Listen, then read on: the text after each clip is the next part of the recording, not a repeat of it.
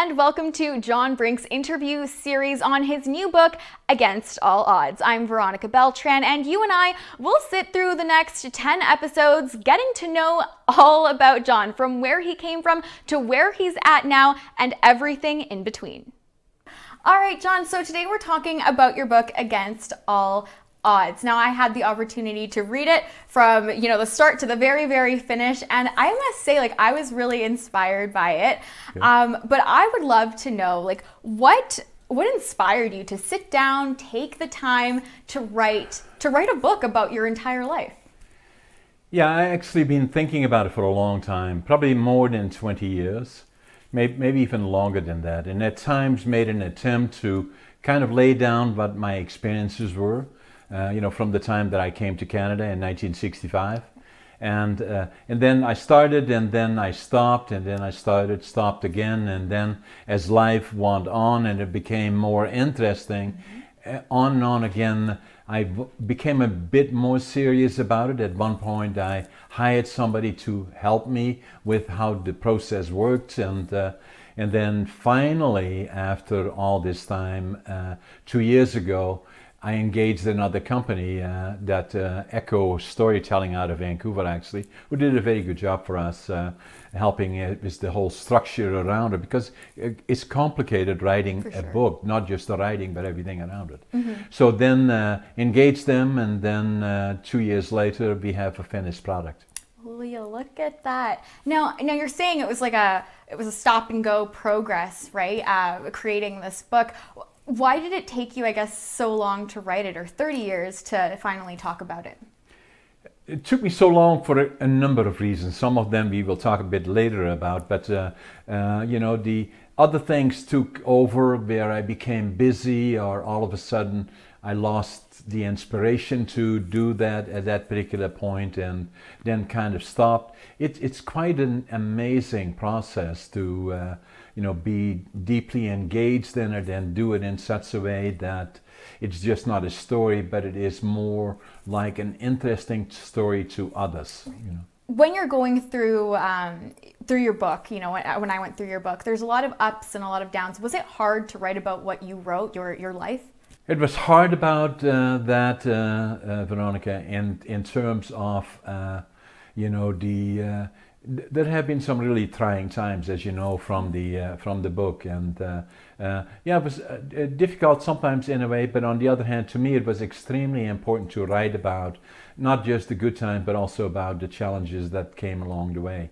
And uh, you know, it's not just a biography that tells me from the time that it started to where it, it came to, and and uh, but to include all the things that were challenges, and I'm sure we'll get into some of those as we go further into our interviews. Uh, so uh, yeah, I, am happy about that I did it and that I included everything uh, that happened along the way. Now, I guess you said you know you had to share the good times and, and you wanted to share the bad times as well, which I guess is like there's a sense of vulnerability there. Was that hard for you to get over? Like, oh my gosh people are going to read this, you know?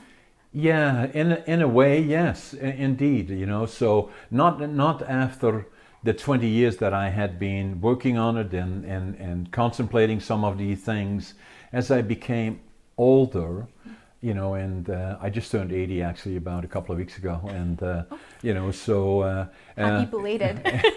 and you know, some of those things to me uh, are even more important now in terms of not so much of talking about me, but about others that maybe deal with some issues that I had to deal with, that have some stigma attached to it, maybe, or uh, you know, showing that you know, you can fall down, then rise again, and all those things. So it became, in fact, something that I had an obligation to do, to write about. Now, seeing you, you you went through all those struggles, but now you have like this empire and this legacy that you mm. will leave behind. Um, what is it that you hope people take away from from reading your book? Very interesting question. What, what I believe, what I'm hoping they will take from it is that, as, as the title says, against all odds, that no matter how tough it gets, you know, uh, you stay the course and you will succeed, you know. Perfect. I like yeah. that. Yeah. Well, that's what I was inspired to do after I read it too. I was like, yeah. I can do anything. Anything. Yeah. exactly.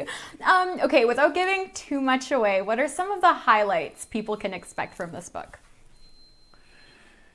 Some of the highlights uh, they can show that uh, you know that uh, uh will be one, and, and in fact the next book that we're going to write is about that particular topic. Is I'm a classic ADHD you know, and and uh, uh, th- that is well described in the book, and uh, uh, and it's a topic that to a lot of people, and, and young people, and even some older people, uh, have stigma still now attached to it.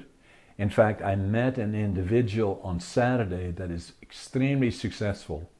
Uh, you know, and, and has good businesses. The person is 52 years old. That is just on Saturday that as we were sitting there talking about a project he's doing for me and uh, the low uh, in uh, on Vancouver Island, uh, he he opened up about uh, ADHD, and he is still struggling with that today, in terms of the stigma and, and other things around it. And uh, so it, to me it was.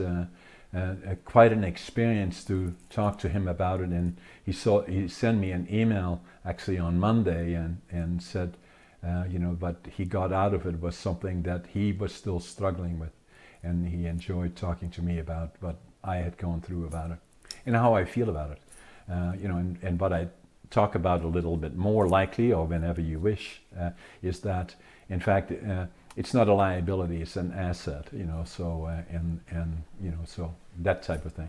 So that are some of the things. And then uh, you know, starting from the bottom up, where you uh, land in a country like Canada, you don't, you can't speak the language, you don't have a job, and you don't know a soul, right? Yeah. So, and uh, you know, so those were uh, a dream come true on the one side, and on the other hand, uh, you know, okay, where do you go now? You know, so. Right. No, exactly. And yeah. you're not originally from from Canada as well, and you touch on that throughout your book. You actually experienced a little bit of uh, of the war, the Second World War. Um, I was born in 1940, at the beginning of the war. And then, uh, you know, we were liberated in the hometown where I'm from in northern Holland uh, on April the 12th, 1945. And I pretty much remember a lot about the time that I was three and a half, four years old, and five years old. So, and we talk about that in the book as well. Yeah, you, you definitely do, and definitely a good read. I think I was on maybe the sixth page third page even i think it was was pretty early on and i was like in tears you know some of the things that you you saw and you lived yeah. through ptsd you know so yeah for yeah. sure and that's something very, that very real you know so, oh for sure that's yeah. something that you still continue to to a certain with? extent yeah mm-hmm. yeah absolutely yeah like uh, you know the ptsd is very much part of that yeah but but it, it is something different than adhd adhd uh, and I can talk about quite a bit, but I won't do it at this particular moment. But it's something that you are likely, and I don't use the right uh, uh, terminology likely, but that you have as you were born, and then from there, other people may say not so, but once you have it, it's not something that you can kind of medically take away or, or have counseling and then fix it. No, it's that's you. You're an ADHD person, in my belief. PTSD is because of trauma of some sort or another, and and and uh, counseling has a bit of stigma to it as well because tough guys don't go to mm-hmm. counselors, right? So right. I, I I don't believe in that. I believe in counseling, and uh, it certainly helped me, you know. So. For sure, for sure. So we go through. You go through so much in your book. Like it was honestly like it's it's just it, it left me in awe seeing you know, you, you survived, well, you, you survived the war because you had a near death experience, which we won't talk about right now, but we'll get to when yeah. we do talk about chapter one. And you had several near death experiences throughout the entire book. I, I, was like, oh my gosh, like, yeah. you know, you, you survived, you made it. Yeah. And now you're here today. So um, this really is an, a super inspiring book. And, and I have to say, I, because I was so I left so inspired by it. Will you be producing more books in the future? Yes, I will. Yeah, I intend to write one one book per year from here on in. In fact, we already are working towards uh, you know the the next book. We know what it, it, will be about. It will be about living and experiencing HDAD, and, and uh, dealing with people in your family that happen and all things around it. That's uh, will be the next book. Lastly, I wanted to touch a little bit because I thought this was quite interesting. You just said that you turned 80 years old, but you also mentioned in your book, uh, you don't have to go too much in, in depth about this, but uh, you mentioned bodybuilding yeah. and competitions. And I think that that was just such an extraordinary part because it's totally different from all the things that you did do throughout your book. And, yeah. you know, talk a little bit about that. Uh, probably something that, you know, I, I, didn't live as clean as I could have do up to about 2008, meaning that uh, I didn't eat as healthy as I could have, and my wife is very uh, healthy oriented, and uh, you know, and I didn't. I, I was not abusive, but uh, I was not healthy. yes. Know? So uh, and uh. I got an, you know, a case of diverticulitis, you know, that is where your large uh, uh, colon uh, ruptures and, and toxins fill in your and very dangerous. Uh, you know, you, you have about 48 hours before it starts attacking your organs. organs. And uh, so uh, I came about that close to not making so that uh, I think in about three or four weeks I lost about 30 pounds, you know, and uh, you know, and then uh, you know that kind of motivated me to go to the gym in earnest. You know, like we all have gone. Oh, going to go to the gym, and we buy a membership, and we go a couple of times, and then we don't. Yeah. You know? So then I did in earnest, and then from there and then I started working with the trainer, and then from there and then we'll talk about it more later. Likely, it came to the point that somebody said, uh, "Hey, you ever thought about going uh, in competition?" You said, "Me." You know, people, you know, people start recognizing you're changing, and you're saying, you look pretty good. You know, some of the people around the gym, and and then the next thing you look in and you start flexing a little bit, and you say, well, you know, and then all of a sudden you become more serious about it. And I I engaged a good trainer, and uh, you know, before you know it, I was. Uh, uh, we have uh, an annual competition here, the Iron Ore, and uh, you know the uh, so I, I signed up for that and uh, quite intimidating, you know, because then I'm standing in my little speedos in front of all the all the people that I know, and flexing and all of that. So I got through that, and then I came in second on bodybuilding, third in physique. That qualified me for the provincials, and I came in the other way around, third in uh, bodybuilding, second in physique, and that qualified me for the nationals and the Arnold's. You know, so mm-hmm. it made, and so I, at that time I think I was 78. You know, so it made me pretty much the oldest bodybuilder, wow. Uh, competitive bodybuilder mm-hmm. in uh, British Columbia. Are you planning on competing again? That's interesting that you asked me that because uh, you know I was at Golds today uh-huh. and I signed up again for uh, you know going back into training, which I probably will start next week, and I intend to compete again.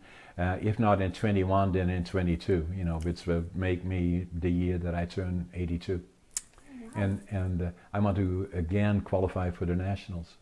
Wow. Oh, my goodness. Well, I'm sure you will do it. I believe in you. You can do anything. You know, you've been through so much. Yeah. Um, is there anything else that you'd like to say that I, that I haven't asked you? No, you know the uh, you know my foundation is what I believe in deeply is in attitude, passion, work ethic. Combine those three, success will follow. And and so uh, what I do is uh, I usually get up early at 5:30 every morning, and uh, I get up. When I get up, I think I'm late already. so I'm always in a hurry because uh, you know, and that has been that way since I was virtually a kid. And uh, you know, and then I always make my bed. I always make my bed. Reason that I do that is because it gives me a good feeling uh, before I walk out of bed or I look back to my bed. It's all nice. If it is not quite right, I was also in the in the Air Force, and your bed is very important that it is all. Right. So I straighten out, just make sure it's all good. And then uh, in the evening, when I come home, usually uh, you know around seven o'clock or whatever, I'm usually at work for uh, at least twelve hours a, a, a day, and uh, you know then. Uh, you know, I watch a little bit of news and then uh, get something to eat, and then from there, and you know, can go to bed and get ready for in this beautiful made-up bed and go to sleep. You know, so that's why I do it makes me feel good. Yeah, For so. sure. Yeah. Agreed, agreed. And you just said 12-hour days, right? It hasn't changed one bit for you. You know, you're still you're still spending lots of time at work just like you did when you first started, right? And when I first started, I stayed at work as long as I could stay awake. Yeah. You know, at least 100, 120 hours a week. Yeah, seven days a week. Yeah. But that's what it takes, right? that uh, whatever it takes that's what it uh, it's it's sometimes uh, you know people think that entrepreneurs that appear to be successful you know that their pre- pri- primary uh, preoccupation is planning holidays and bringing money to the bank. It isn't. On the other hand if you do it well and you're willing to make the commitments and your family know what are, are with you then the rewards can be very rewarding. But uh, you know the it it, uh, it is demanding and uh, you know the uh, you have to have the the mentality for it you know Mhm. because it can involve uh, falling down standing up falling on and, and it can be very taxing on the family from time to time Of course, which actually brings me to a follow up question here. Uh, you do talk about throughout your book, you know, we have like your family pops up here and there, Yeah. right? Um, talk a little bit about uh, the struggles that you face throughout this book, throughout your life with Yeah. family. Yeah, obviously they are very important to me, and uh, you know the uh, in my I have two daughters, and they are uh, married to very good uh, you know uh, men, or you know, and I've known them for a long time, and so they are very good. Uh, uh, one of uh, my oldest daughter, uh, Nicole, she's an architect, and uh, but very active in uh, in her family life right now. Mhm. But uh, and then her husband Ian Ian Argu, uh, you know, he's a, CFA, very highly qualified, uh, has been and internet and worked internationally. He's an incoming CEO to the company uh, in in time. And then my younger daughter uh, uh, Tina, uh, they have both a, a boy girl. Uh, you know, the uh, all below 10 years old. Uh, uh, she is a, a teacher, has a master's in education. She's uh, married to Cooper Mears, who is a pilot. You know, that's not very good right now. Obviously, he's a he flew he was flying uh, uh, 737s for WestJet. So, but I'm proud of all of them. Yeah. Good, so good. yeah.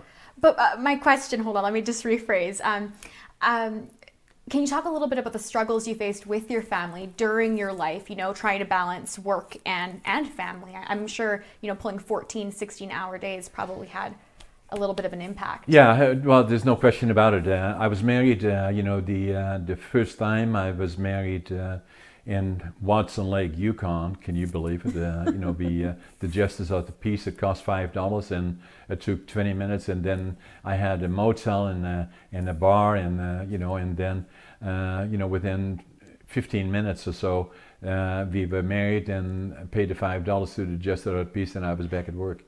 And Eve, my first wife, uh, we, we separated in 1983, but uh, still have a good relationship. But uh, you know, the uh, it was extremely demanding on, on the family. Yeah, For sure. no doubt about it. And lastly, I just want to touch on, um, you know, going back to what we said before about some of the hardships, you know, the good times and the bad times. There was a period there in your life where it just kind of seemed all bad, at least from what I was reading, you know, with um, uh, the lawsuit, with the fraud in the forestry industry. Talk a little bit about that. Not too in depth, but. No, no, yeah, it was one of those things that happened, uh, Veronica, where you sometimes what happens is that circumstances occur that all of a sudden you become knowledgeable about something that is not right. And that's what started the fraud around the, the, the lawsuit. It was here locally. The grading rule deals with lumber. Lumber that is manufactured is sorted into different grades. Mm-hmm. The high grades are used in structures like this and must meet certain criteria of strength. And uh, you know, and I found out that, and that's all very, very much controlled by government agency and other agencies that make sure that it meets the quality standards. And what I found out on August the 5th, uh, 1986, at 10 o'clock in the morning, I can still stand there within a foot.